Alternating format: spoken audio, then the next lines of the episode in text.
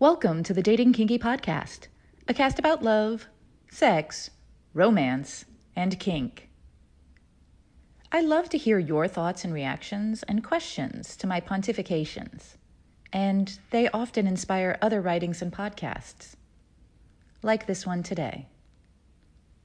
It's black and white, not shades of gray. In fact, I rarely think in shades of gray or compromise, or whatever it is we're told we're supposed to do to get along in this world. I'm perfectly comfortable with seemingly opposite viewpoints happily coexisting in my head, to be trotted out in different situations, or sometimes together. For a long time, I used dichotomous me as a handle on dating sites. It led to some funny discussions, many of which started with a question about what it meant. So when a friend of mine wrote to me this morning, as they often do, with the following, I was inspired to talk about how these black and white ideas are generally far from opposites, and in fact, are more alike than not, at least in my head. And in talking with others who have similar thoughts in theirs. My friend wrote, I enjoy your writings. For example, yesterday you wrote, when we want to get the D delivery, we want it. And on your profile page, you write, if you are simply looking for panties to get into, move on. As someone who is safely ensconced in a monogamous relationship, I feel bold enough to tell you that that line in your profile is why I've never asked to get into your panties. This is the part of the message I immediately responded to in my head, because the line in my profile is very clear to me, and perhaps not so much to others. I'm okay with that. Let's look at it again. If you are simply looking for panties to get into, move on. There are two key parts to this phrase. Simply, meaning only, primarily, without deviance or complication. And looking for, hunting, prowling, approaching, taking the active role. If all you want is to get in my panties and you're going to actively or aggressively approach with that in mind, then you will be rebuffed. Simple. If you are approaching with the idea of becoming friends who sometimes play slap and tickle, please do step into my inbox. No guarantees, but you're not ruled out either. However, when I want the D delivery, as I so elegantly put it, I will say so. I will make it clear. You don't have to press yourself forward. If you're on my radar at that moment, and you are a likely candidate, I'll make sure you know. Which is why I prefer FWBs, friends with benefits, with the emphasis on the F, or friend. And then there is the second part of their writing to me. I don't expect you to tell me if I made the right decision.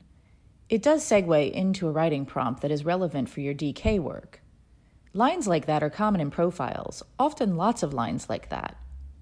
I've wondered if those lines are more effective at deterring people the poster would be interested in talking to, rather than the ones she wouldn't.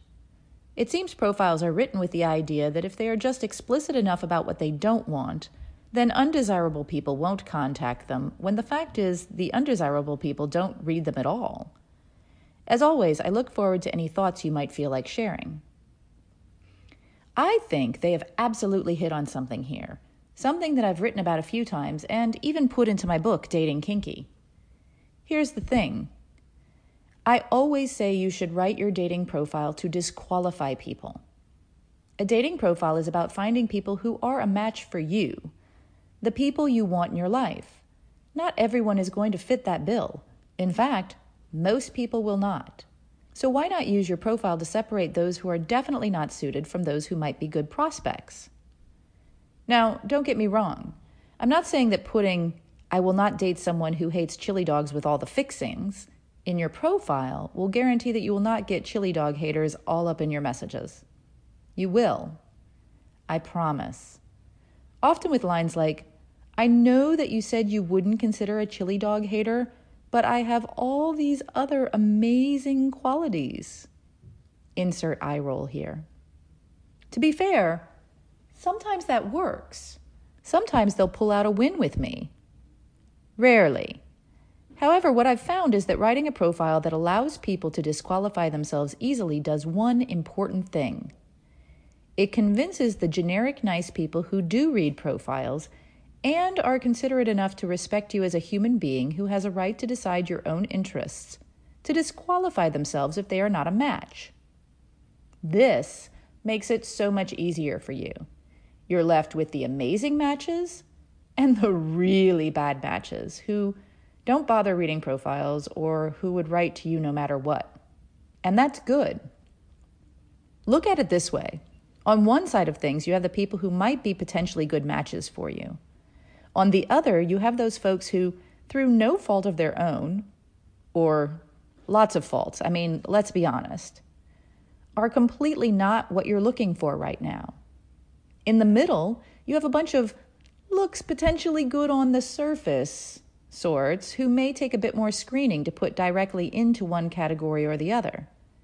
They are generally good people, but with a bit of digging, you'll realize that your belief systems are too different, you want incompatible things out of life, or your kink hard limits are their loves or must-haves.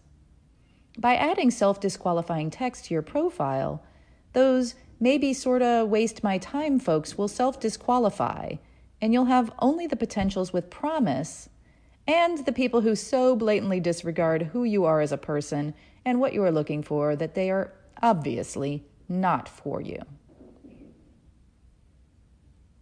Easier sorting with very little effort on your part. That's a win in my book. That little piece was excerpted from Dating Kinky, How to Find the Kinky Love of Your Fantasies.